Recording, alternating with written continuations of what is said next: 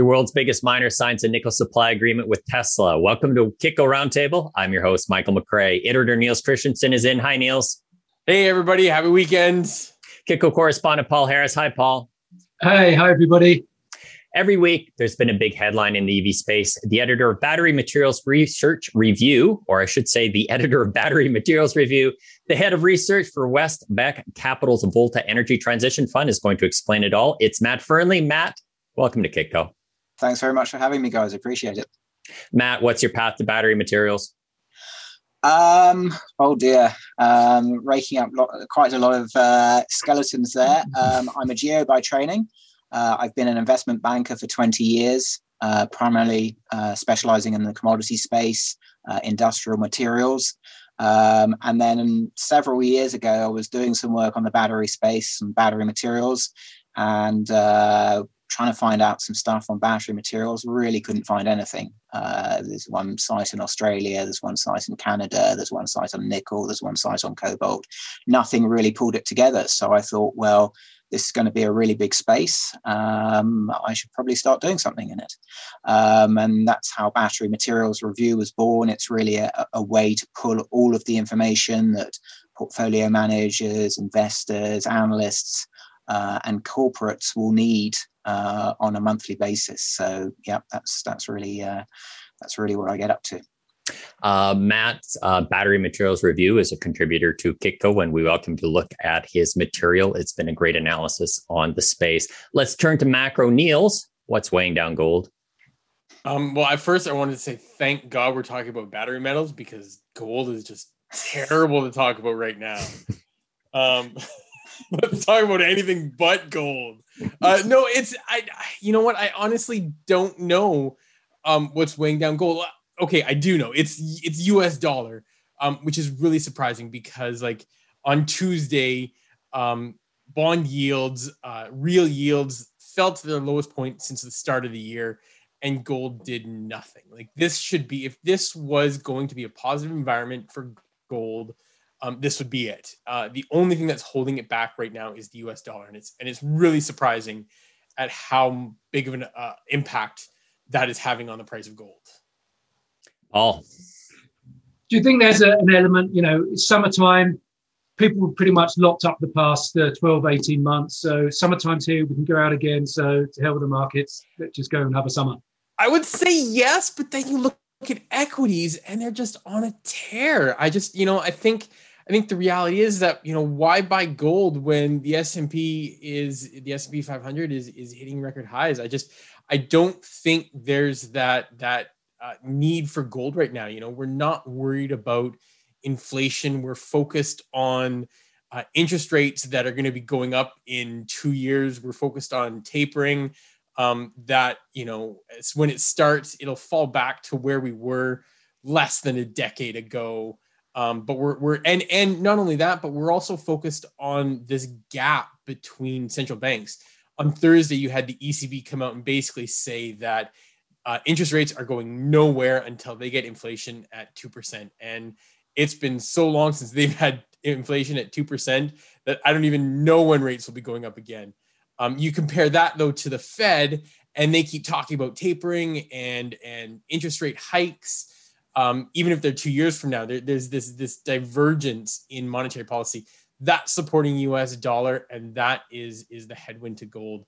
Um, I think there is a little bit of of summertime blues, the the, the lulls for for gold, but usually by this time, um, we're gearing up for for October for uh, August and September, and that's you know seasonally this is usually a bullish time for for the precious metals. The answer is uh, actually the opening of the Olympics, uh, Paul. Uh, we have uh, Japan that's uh, taking all the headlines right now, and we have been reminded that uh, debt doesn't matter. Japan, of course, being a heavily indebted country. Niels, quickly, what does the Kitco Gold survey say? Um, Wall Street, they're bearish. There's 60% of Wall Street analysts are bearish on gold in the short term, which isn't surprising. Um, however, retail investors are still there 55% bullish so you have this you have this this divergence as well between uh, Main Street and and Wall Street. Uh, it's it's going to be really really interesting. Uh, just one uh, really quickly. Uh, uh, we got a report today from TD uh, Securities. They are actually now they have a tactical short on gold now. They started shorting at 1800. Um, they're looking for gold to fall to uh, 1730 uh, in the next month. Uh, their stop loss is at 1850. So uh, yeah, it's. I think this is the, the the bears are coming out to play right now. Uh, Niels, uh, sticking with uh, how would you say kind of a balanced uh, precious metal with uh, you know with a foot in industrial and also a foot as being um, uh, precious. silver, or according to Metal Focus, I should say, they're saying that silver's price weakness is exaggerated. Yeah, so not only this actually was really interesting. So Metals Focus came out with their report saying that basically gold is undervalued. This weakness is, is exaggerated. Uh, this week we saw uh, silver prices fall below uh, $25 an ounce, and then prices just sort of uh, bounce right back up. Um, along them and along with uh, uh, Commerzbank, um, they're actually bullish on silver as well. And they said that it's overdone on the downside. Um, it's for for a lot of these guys it's hard to be bearish on silver when you know there's going to be so much uh, industrial demand. A lot of guys are talking just about uh, solar panels. I mean even even if the silver load in solar panels is going to be lower going forward just the demand for solar panels in general as, as we deal with this this green uh, energy revolution um, is going to increase demand overall. So it's yeah it's for a lot of people it's it's really difficult to be bearish on on silver in in this medium term uh, I want to bring in uh, Matt on this discussion. Uh, Niels, uh, Capital Economics uh, took the boot to copper this week. Yeah, um, I you know I'm I'm not surprised. So they're actually saying that uh, copper is going to end the year at eight thousand a ton. Um, it's already it's already fallen uh, about 14% from its all-time highs uh, above 10,000 a ton. Um, and they're saying it has uh, uh another 14% to go. I'd love to hear Matt's thoughts on this too. I, I a lot of people are talking about this Chinese, uh, uh, this China releasing its strategic reserves, and that's impacting the price. I don't see that now. Like I see that I, I was, it, it made sense a week ago um, but I figured markets would price that in already, and we'd start seeing, you know, at some point, um, if Chinese release those strategic reserves, they got to fill them back up again. They got to buy more copper. So I don't see that as a, a, a really long term uh, fundamental justification for the for the price action that we've seen. Well, I, I, think the thing that's that's worrying the market about China to some extent is the fixed asset investment side of things. And there have been a couple of analyst notes out in the last couple of months which have flagged the slowdown in the Chinese fixed asset investment. And obviously, that's been a huge consumer of copper over the last 10 to 15 years. And if that starts to sort of fall away, and I think the other point from a macro point of view is if you look at sort of IP cycles and genuine cycles all over the place, they look much closer to the top than to the bottom. Um, and that's not a great place to be, you know, going into copper. Um, so, you know, from a macro point of view, if I look at sort of inventories, global exchange inventories, bonded warehouse inventories, the price looks overextended at the moment. Do I think it's going to go down as much as is is flagged in that note? I hope not, but uh, I, I wouldn't rule it out if we move into an IP down cycle. Paul. I'll just uh, throw a data point into this conversation. Uh, latest figures out of the Shanghai Futures Exchange, they're under 100,000 tons, fallen under 100,000 tons again. So uh, there does seem to be a lot of buying going on in China still. I think the, the issue that we're seeing is that a lot of that material has gone out of the um, Shanghai Futures Exchange and gone straight into the bonded warehouse inventories. Um, now, yes, they are all starting to decline now, but there's a, a, quite a lot of material sitting in those bonded warehouse inventories, which needs to get used up before we start to get excited.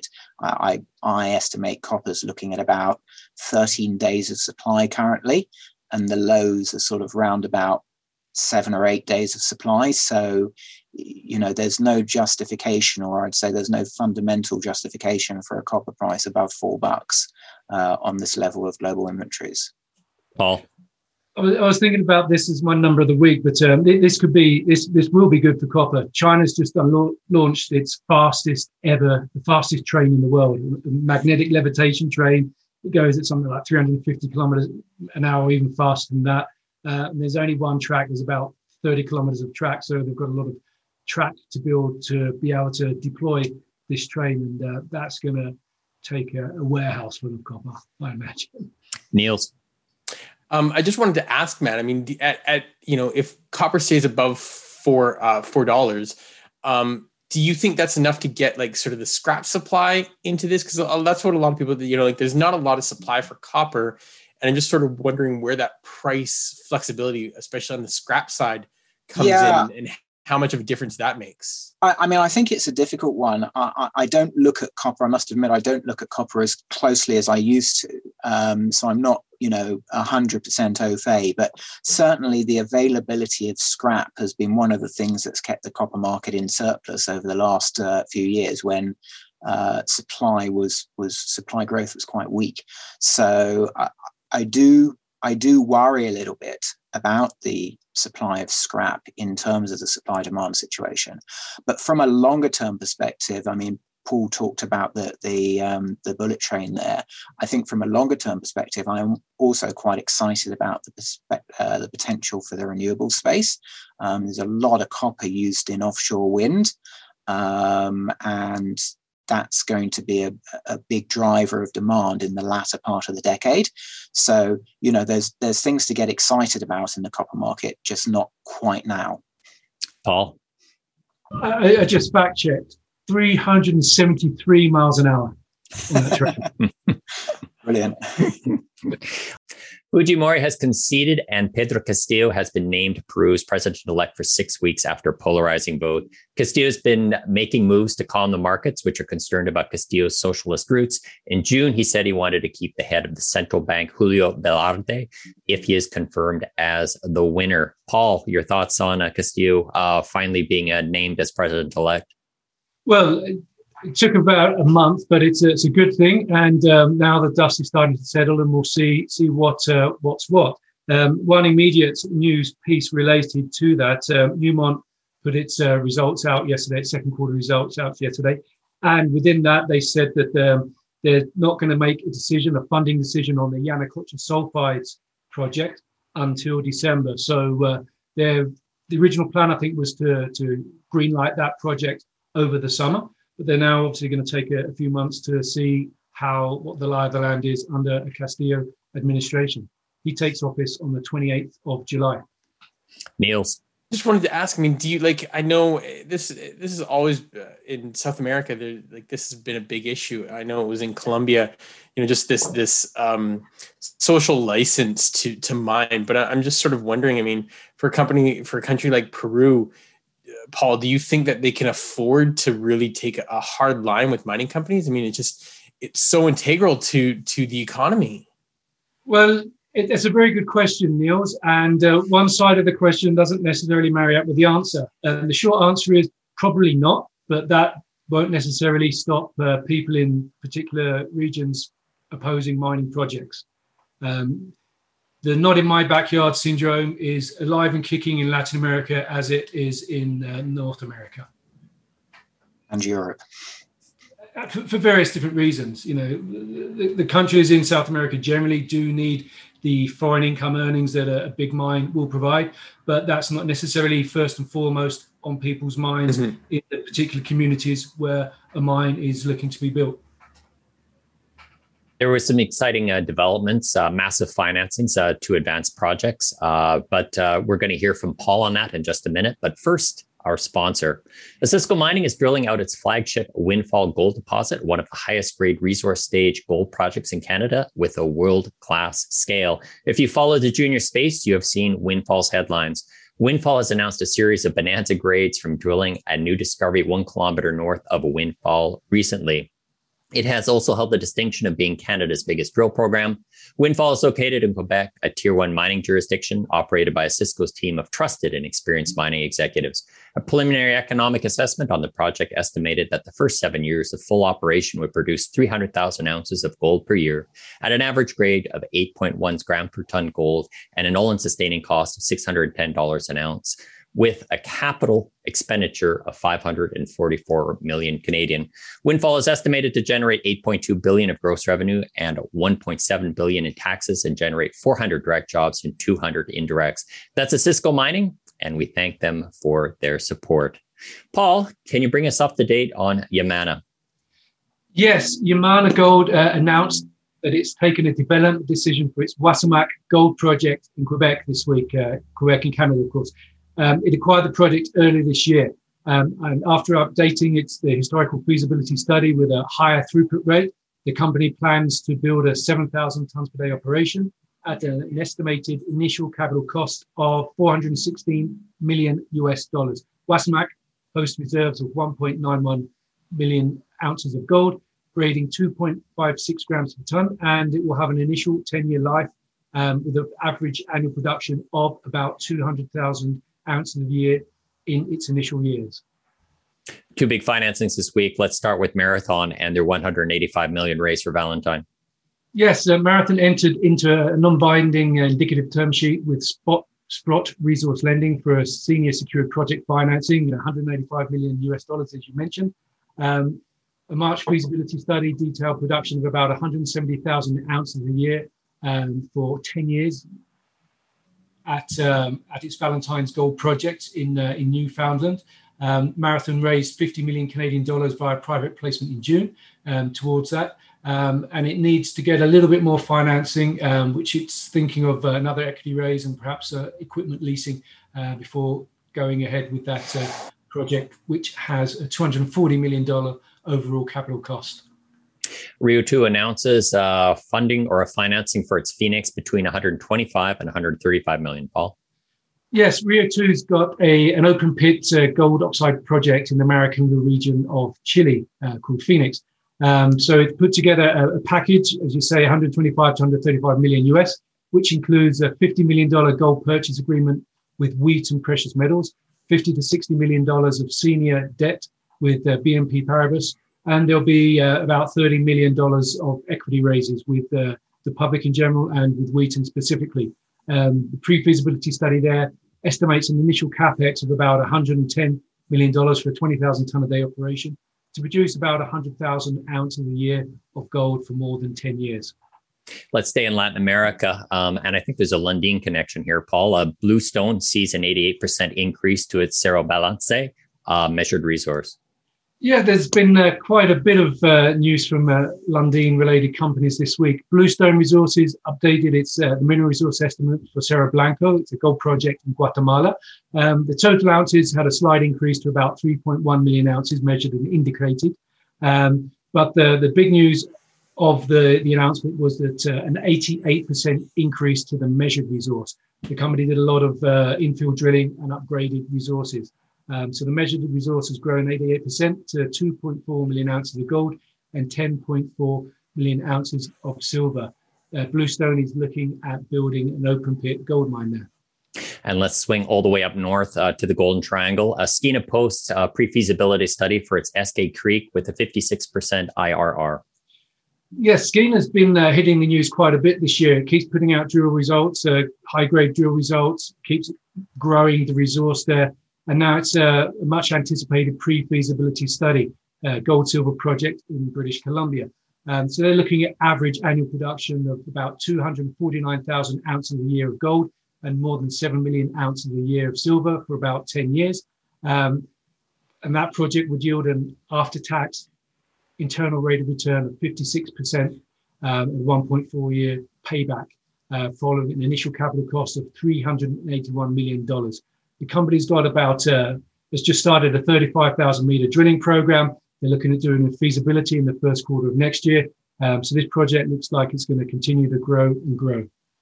There's been two big names in uh, the copper junior space who have been really enjoying a run just because of uh, the excitement around uh, the copper, at least uh, for the initial part of 2021. Maybe you could start first with uh, Filo, Paul.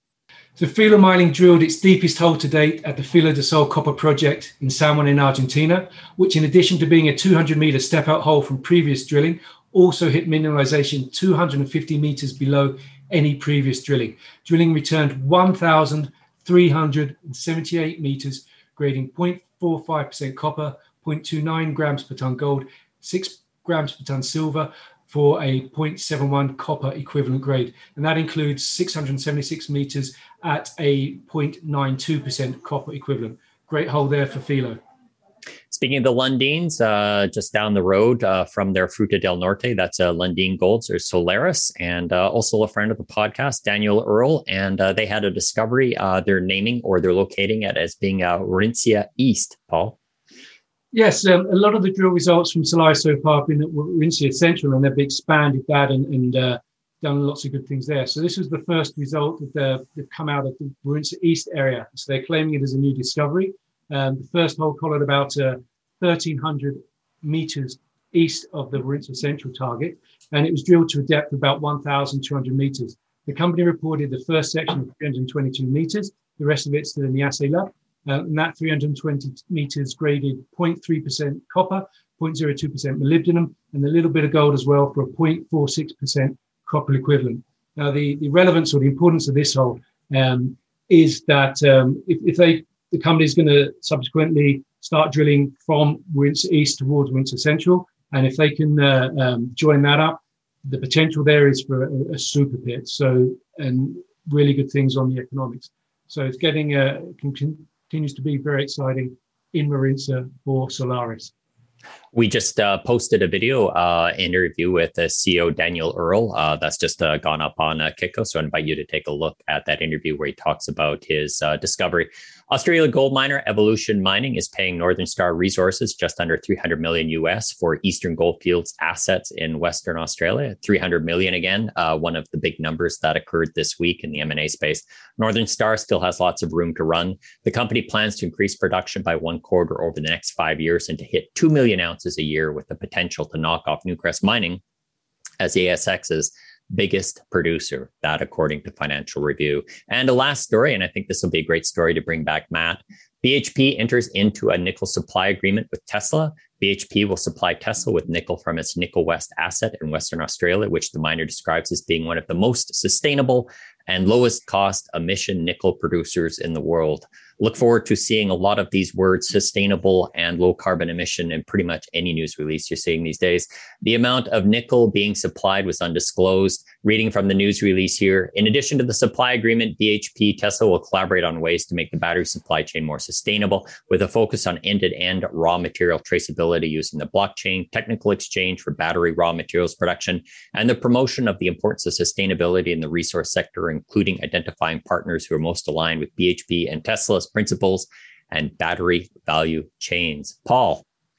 Yes, I'll just add on to that with the nickel. Um, Norilsk um, announced that it's, uh, it claims it's got the first carbon neutral nickel certified, and uh, it's now selling that. I think it's uh, um, and and that's going to be tracked by some kind of blockchain um, thing as well, so people will be able to. I assume that's from its Finnish smelter, is it that that operates off hydroelectric? No, that's that's from uh, from Russia. Um, what the company said in its release was they've got a whole bunch of carbon credits from somewhere, and they're basically allocating them to that nickel. And okay. got, I think it was Ernst and Young to certify that that's all bona fide. Nice. uh, Matt, uh, going back uh, to uh, BHP and Tesla, uh, we're just seeing a lot more of these deals in the space. I mean, I think we're seeing a lot of offtake agreements, and and uh, you know, nominally um, that's a positive. Um, the concern, I mean, what really worries me is that uh, offtake agreements guarantee you volumes, but they don't guarantee you prices. And in an environment where we're talking about a very, very tight supply demand situation over five, six, seven years, uh, you're likely to see prices rise significantly. And, you know, how is that going to impact the economics of EV production? Paul? I just want to, you know, refer back to what the previous statement. Um, an offtake, as you say, guarantees prices. It doesn't guarantee source, though, does it? So, uh, under an offtake agreement, if, if, if the supplier cannot supply from his own mine, has to buy in the open market and supply that at whatever the cost. Mm. Um, in the EV space and the renewable space, I imagine clients like Tesla are also buying because of the source, because that source is carbon neutral Or low carbon or has some other ESG benefits. So if you can't supply, then uh, that puts the supply in a very difficult position because you can't just go and buy yeah. off the shelf. I, I, mean, I don't see that as a huge issue for BHP in Western Australia, but for a, a lot of, for instance, the lithium offtake agreements that we're seeing uh, being announced over the last couple of weeks, that is a concern. And for the Western world and the US automakers, sustainability is, a, is an increasingly important thing. We're seeing a lot of uh, producers now or developers looking to do life cycle analyses to, to basically show off their green credentials. And it's increasingly important for the automakers. And I think it's one of the reasons why the uh, potential nickel pig iron into matte into batteries solution that's being touted in Indonesia is not going to work for the Western world automakers because it's a very, very uh, power intensive, carbon intensive, dirty business, even whether the chemistry works or not. So I, I think increasingly, you're absolutely right, Paul. Um, sustainability of sources is going to be key for for the automakers going forward in the space. Um, I see Niels had a question, but just a point on that, Matt. Uh, the one thing that um, uh, always perplexes me on that, though, and this is just uh, using benchmarks, uh, you know, uh, benchmarks uh, statistics. It's just that China is going to be building out what they estimate by the end of this decade about two thirds of battery supply with first tier. It seems like it seems like you have to buy from China because they're just going to have all of the resources and they're going to have all of those plants and they're just going to be they're just going to be the giant in the space yes and no. I mean, I think that we've already seen huge investment in Europe. Um, well, announced investments in Europe in battery factories. Um, it, it's clearly not joined up in in in um, from the point of view of the raw materials. We've started to see announcements in the US. It's not enough yet, um, but the US has been much slower on EV take up than than the Europeans have.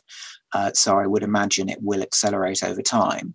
Um, but as you say, Michael, the um, Chinese are dominating in terms of not so much the raw material supply, but the process material supply. That's where they're really dominating um, because they're still importing a lot of their lithium from Australia, from, from Latin America. They're importing a lot of their nickel concentrate from Indonesia, from, from everywhere around the world, copper, etc. So it's really the processing they're dominating in. Um, and, and, you know, the Western world really needs to strategically invest in raw materials supply if they're not going to end up buying a lot of it from China. But with a lot of these blockchain solutions that are coming out now, uh, I believe the automakers feel that they can uh, check the provenance of, of what they're buying, um, and, and they will be, you know, serious about this going forward. I think. Niels, I just wanted to ask Matt. Um, you know, with all of these these uh, agreements coming, does the the battery metal space and these producers um, do they run the risks of making the mistake that gold companies did? You know, when they were hedging, you know, back in the last bull market, they had these massive hedges uh, on their on their gold, and then the prices skyrocketed. They spent money, uh, you know, yeah. take, buying back these hedges, and then the price collapsed, and you know, we spent yeah. what six years try to clean up balance sheets. And I'm just sort of wondering, like, did did you know does BHP run the risk of of that? I, I think in, in many ways, um, the immaturity of the market bails out the producers because apart from in nickel, hmm. there is no globally recognized futures market for any of these materials. So there's no opportunity for these producers to hedge. And I think the other the other point is that everybody knows the battery material prices are going to go up. It's just by how much. And no producer worth their salt is going to try and lock in prices at this level because with the amount of you, you know demand growth we're going to see in these markets I, I, mean we get excited if the copper market goes up sort of 20 or 30 percent in 10 years we don't see these markets increase by multiples so, you know, no hmm. mining management team is going to want itself locked into to the prices that you see at the moment. Uh, if you think about the super cycle, you know, commodity prices went up four or five times during that sort of five to 10 year period. You know, no producer is going to get excited with prices going up one time or, or two times. Uh, they, they don't want to be locked in. And I think also a lot of lessons were learned in the super cycle with with hedging and and streaming at uh, at uh, reduced prices, etc. So I, I, I don't envisage that being an issue in in this cycle for the bulk of battery materials. Paul, uh, yeah, but on a similar theme uh, there, I was going to say, you know, at some point the, the battery space, the battery material space will get so energized, let's say, that, that the paper market is going to really take off as well. Yeah. Um, Matt's reference to the super cycle, copper became a, a, the copper, the paper for copper contracts became very, very widely and broadly traded. Uh, traders, everything got in onto that. So it could be more difficult for the consumers or more expensive for the consumers to actually get the, the copper they need because the, the paper, the, the, the cycling rate of the paper market is just going to really take off. Yeah, I mean, I think certainly it's an immature market. I think we've seen announcements about two lithium contracts being launched this month um, the LME and um, uh, an exchange in China whose name I can't remember, um, someone stainless steel or something. But anyway, um, and to add to the Fastmarkets uh, contract that was launched in May. So, you know, lithium starting. I'm not convinced about lithium as a contract, um, given the fact that what a lot of people get wrong in these industries is these are specialty chemical products. They're not commodity products. So you, you know no cathode maker is going to use the spec that sits on the LME or that sits on the fast market. They're going to use their own spec that they talk about with their with their producers. Um, so you know, I, I am a little bit wary about whether the contracts will take off. But I think from a financial point of view, people want to get exposure to these markets. They want to be able to trade futures in these markets. Um, so whether it will be an indicative market or whether it'll be an actual market where the, you know the producers and consumers are active from a physical point of view, I don't know. Niels. Um, so I just wanted to ask like a, just a really basic question because I'm I'm just getting into the into the battery space. Um, is there a priority of these metals? Like what what is how would you how would you prioritize these metals? Like how would you rank them in the importance when it comes to a battery? Like, is is lithium more important than nickel? Is you know where does cobalt come in? Where does what a, you know what a stinker copper? of a question? what a stinker of the question. Okay, uh, there are two um, in in the lithium ion. Okay, uh, battery 101. So lithium ion is the preferred battery for electric vehicles currently. It's not the only battery that is around, but it's the preferred battery for lithium uh, for electric vehicles. Within that, there are two types of chemistry that are prevalent. So, one of them is uh, what we call LFP batteries, which is uh, lithium iron phosphate batteries, and that's quite a low cost battery. Um, and then there's the higher cost battery, which is what we call a ternary battery, which means it's got basically a, a triple cathode. So um, the, the, most common is nickel, cobalt, manganese. Um, but increasingly, um, because of issues with cobalt, the industry is moving towards more of a nickel manganese ca- cathode. And then ob- obviously, Tesla in the US has used what's called an NCA cathode, so nickel, cobalt, aluminium. So, so ternaries, batteries, we can lump all of that sort of um, stuff with base metals together. Um, so, in all uh, lithium ion batteries, you need lithium and you need graphite. Now, the type of lithium you use varies. And without getting, you know, into a lot of detail, um, you tend to use lithium carbonate, which is derived primarily from, from brine, um, to produce LFP batteries. And you produce lithium hydroxide, which is more derived from processing of hard rock lithium in uh, the more advanced ternary batteries, so the 622 chemistry and the 811 chemistry. Um, so you've got to use lithium and graphite in all of them. Um, and then obviously in the LFP, you use iron phosphate. And then in the NCM, you use various elements of nickel, cobalt, manganese, and aluminium. Um, so, you know, lithium and, and, and uh, graphite are the most important in terms of, of usage in the space. Nickel uh, is uh, of increasing importance for some of the reasons we already discussed. Um, and manganese is the most widely misunderstood um, element, if you will, in the space, because a lot of people think that manganese is used in the steel industry and there's loads of it and there's never going to be a shortage but the problem is the high purity manganese that's used in these these high purity ternary batteries is exceedingly rare. It's a tiny tiny market. And finding ore bodies that are suitable for upgrading to high purity manganese is very very difficult. And it's not just about whether they are chemically suitable it's whether they're economically suitable uh, when we talk about the, the materials that are going into batteries, we're talking at the parts per million levels of concentrations. Sometimes, for instance, for iron and nickel batteries, we're talking about the parts per billions level of, of concentrations of impurities.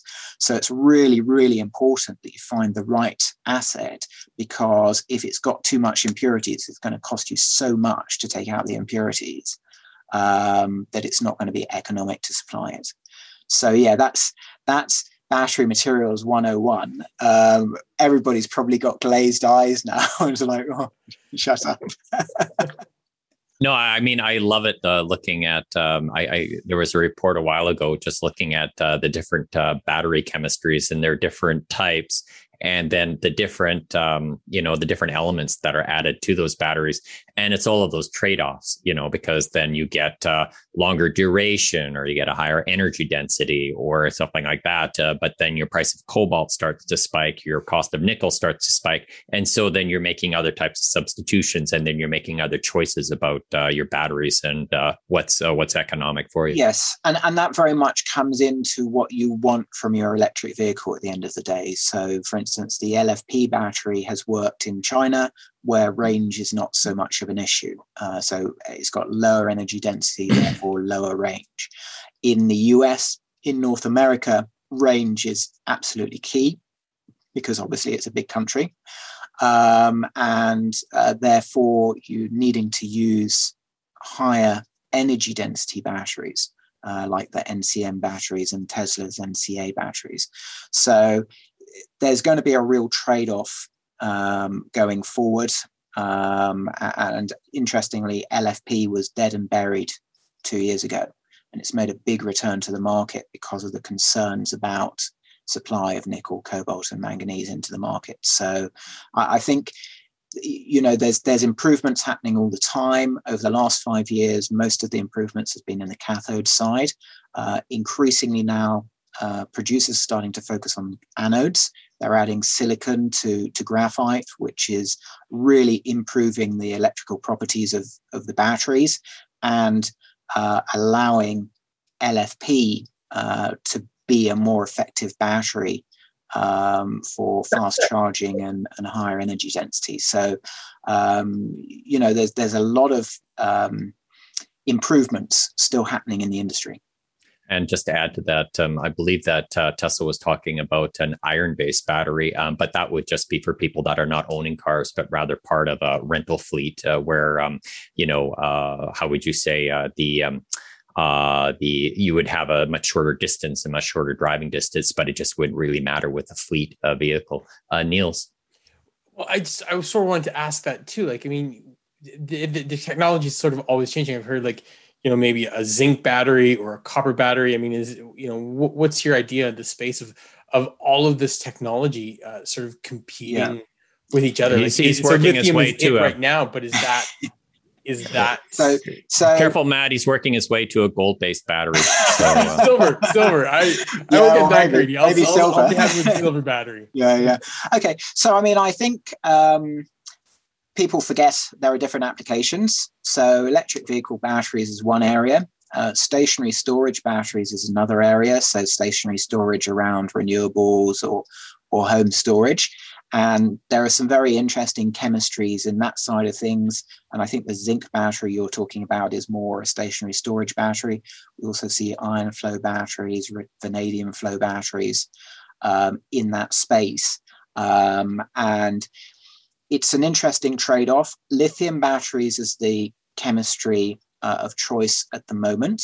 but actually it's not the best chemistry for all applications within stationary storage.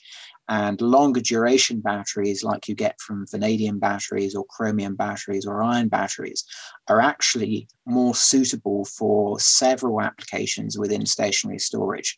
So it is possible that we'll see some um, demand moving from lithium ion into other other battery formulations over time for stationary storage. Within lithium ion, uh, sorry, within electric vehicles, uh, the focus for the next stage is really these solid state batteries. So it's effectively a similar cathode, but using solid lithium metal as the anode. Um, now, I think that's a great idea in a lab. Um, and I, I, think you know there's a uh, we've been talking about these coming in the next two years for about the last five years. So we'll wait and see if it happens. But the thing that really scares me about it is you're using still using a lot of lithium. And based on our supply demand forecast there's going to be a structural shortage of lithium over the next five years. So i'm not quite sure how much your your solid state battery is is really going to help the situation. Uh, and on top of that um, the whatever it is 150 200 billion dollars that's been invested in in battery factories has been bat- invested in lithium ion battery factories. So it could take a you know take a long time to transition transition over to other other uh, bases other battery technologies. Paul? Ganfeng will buy every lithium deposit in the world and bring them all into production no problem uh, yeah. yeah. well, I, I, that was my next question because I wanted to ask that of Matt. Um, I, have been leading with, uh, you know, a Ganfeng story. It seems like uh, uh, through all of 2021 yeah. because of yeah. uh, just the the voracious M and A uh, that uh, that company is doing. insight into that company, I know they're the leading or they're the as far as a lithium producer and lithium miners go, Matt. I mean, for me, Ganfeng is doing what every auto company out there should be doing and should have been doing for the last two years. So that what they're doing basically is ensuring that the next tier of lithium operations gets funded. And, um, you know, I think we calculated something like $110 billion has been raised for EVs or allocated for EVs in the last three years. Um, something like less than $20 billion has been raised for raw materials it takes two or three times as long to build a mine as it does to build an EV plant. Um, you know, Ganfeng recognizes that. They realize that the industry has been capital starved over the last three years. It needs a lot more investment. The autos companies are not realizing this, and, and they have to start reacting very rapidly now um, if there's not to be a very, very significant price appreciation, which, quite frankly, could make electric vehicles uneconomic for, for the autos OEMs going forward. Paul? Matt, can I can I just ask you to you know compare and contrast what Ganfeng's done and what Tianqi did, uh, the, you know, the year or two previously? Is it just does it just come down to market timing? You know, Tianqi went on a on a bit of a spree of strategic investments, acquisitions, etc. Got its timing wrong, liquidity issues didn't end. You know, hasn't been very good for Tianqi. Yeah. Ganfeng waited that extra year or two. The market's improved, and it seems to be coming into a good market, and everything's smelling of roses. Yeah. I, I mean, I think at the beginning, four or five years ago, Tianqi and Ganfeng's um, strategies were the same, which was tie up as much overseas lithium as you can. Uh, unfortunately, Tianqi made that top of the cycle SQM acquisition, and uh, that came around to to bite them in the backside. Um, and then they've been a net disposer of assets over the last two years as they tried to to to plug that hole in the balance sheet. Um, I, think you know going forward, you will start to see Tianqi buying again um, now that they have the ability to access capital markets and, and and and they've repaired that hole in the balance sheet. It was just bad timing from their point of view that um, uh, they they bought SQM right at the top of the cycle. Um, they had to call off their Hong Kong listing, um, and that left them in a little bit of a liquidity hole. Um, but uh, I, I, think you'll see the, the big Chinese uh, operators starting to buy a lot more. Thank you. Are we in a super cycle, Matt? Yes. Yes, we are in a super cycle for battery materials. Uh, I, I define a super cycle as a, a situation where you see a structural demand event tied to a, a, situation where you have a tight supply situation. And, and this is the very definition of a super cycle. So, yes, I do believe that we are in a, a very substantial super cycle for all of these battery related metals. I want to get to our number of the week, but I just want to have a little fun here, Matt. I want to do a speed round. Uh, can you give us uh, the uh, top of your head uh, thoughts uh, as we just go down some metals, please? Sure. Okay, cobalt. Yuan Fest. You want a little bit more? Uh, okay, so yesterday's metal. Um, everybody's uh, thrifting cobalt out of out of battery technologies. Uh, there's a lot of supply that can potentially come on in the DRC, um, other areas of the world. Um, yesterday's metal. Graphite. Uh, lots of potential, lots of unanswered questions. So, as I said, graphite is one of the key um, metals that's used or, or, materials rather that's used in electric vehicle batteries at the moment. Um, unfortunately, there's very little visibility of what's going on in China. It's a bit of a black hole, if you excuse the horrific pun. Um, and, you know, we really don't know what the situation is. The, the other issue with graphite is um, from the mining supply point of view, there's lots of projects out there. Um, the issue is really that the capital intensity in the downstream area is very high. So there are not a lot of projects out there in the in the anode production area. So we really don't don't have a good view as to what's going on in graphite in terms of supply, but in terms of demand, there's a big event coming. Lithium. Um, absolutely vital. Absolutely vital for this generation of batteries and the next generation of batteries. And, you know, one of the tightest supply demand environments out of any of the battery metals. Manganese. Misunderstood. As I said earlier, everybody looks at the steel market. They go, there's loads of manganese around. There's no problem at all. High purity manganese, um, tiny number of assets that are viable for high purity manganese production, both chemically and economically. Nickel. Um, potentially very exciting. Um, the market is overly worried about the uh, nickel pig iron into matte methodology, which I don't think will work for Western world OEMs. And I'm not convinced it will work chemically anyway. Um, and I see a lot of potential in the nickel market. Rare earths. Um, interesting area. Again, uh, very, very important to electric vehicles, um, more, more, for the magnets, for them, for the batteries, so for the engines, uh, and also very important for renewables, for, for the wind turbines as well. Um, for me, it's not really a shortage of raw materials, it's more a shortage of processing. That's where the bottleneck is.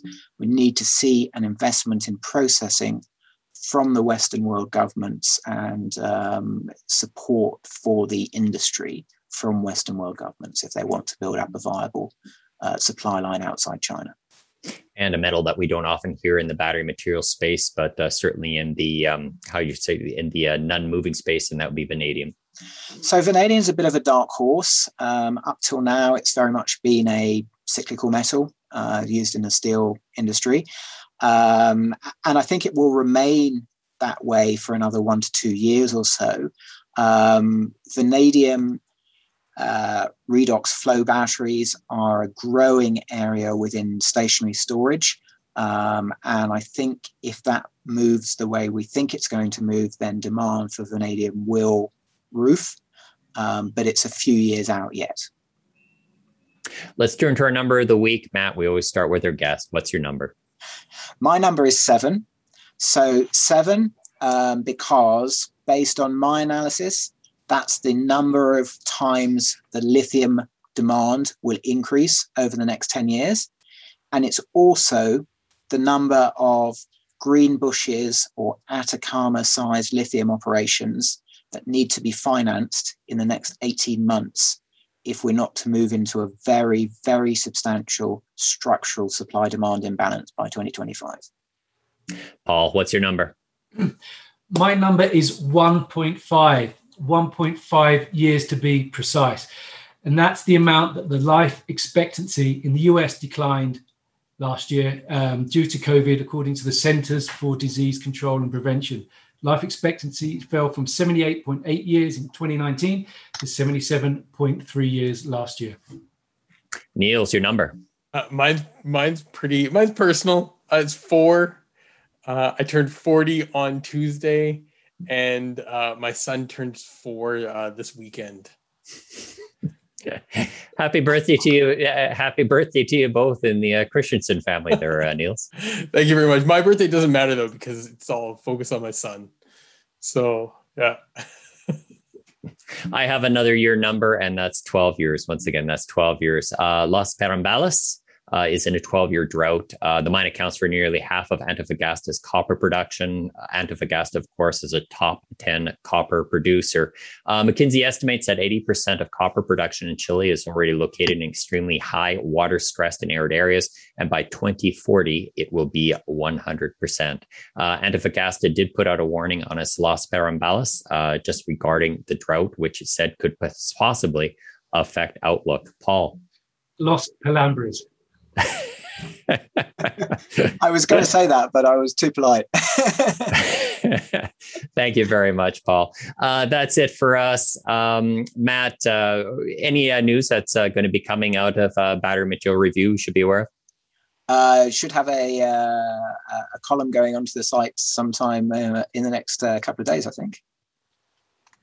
And uh, you can reach out to us. You can follow me at Michael McCrae. Uh, that's M C C R A E. And Niels is at Niels underscore C. Paul is at CGS 2021 Gold. And Matt, how would you like people to get a hold of you? Uh, just come through the website, come through the batterymaterials.com website. Terrific. If you like what you hear, tell a friend and don't forget to subscribe. Matt, thank you very much for your time. Thanks very much for having me. This has been Kitco Roundtable on behalf of Paul Harris, Niels Christensen, and Matt Fernley, Have a good weekend.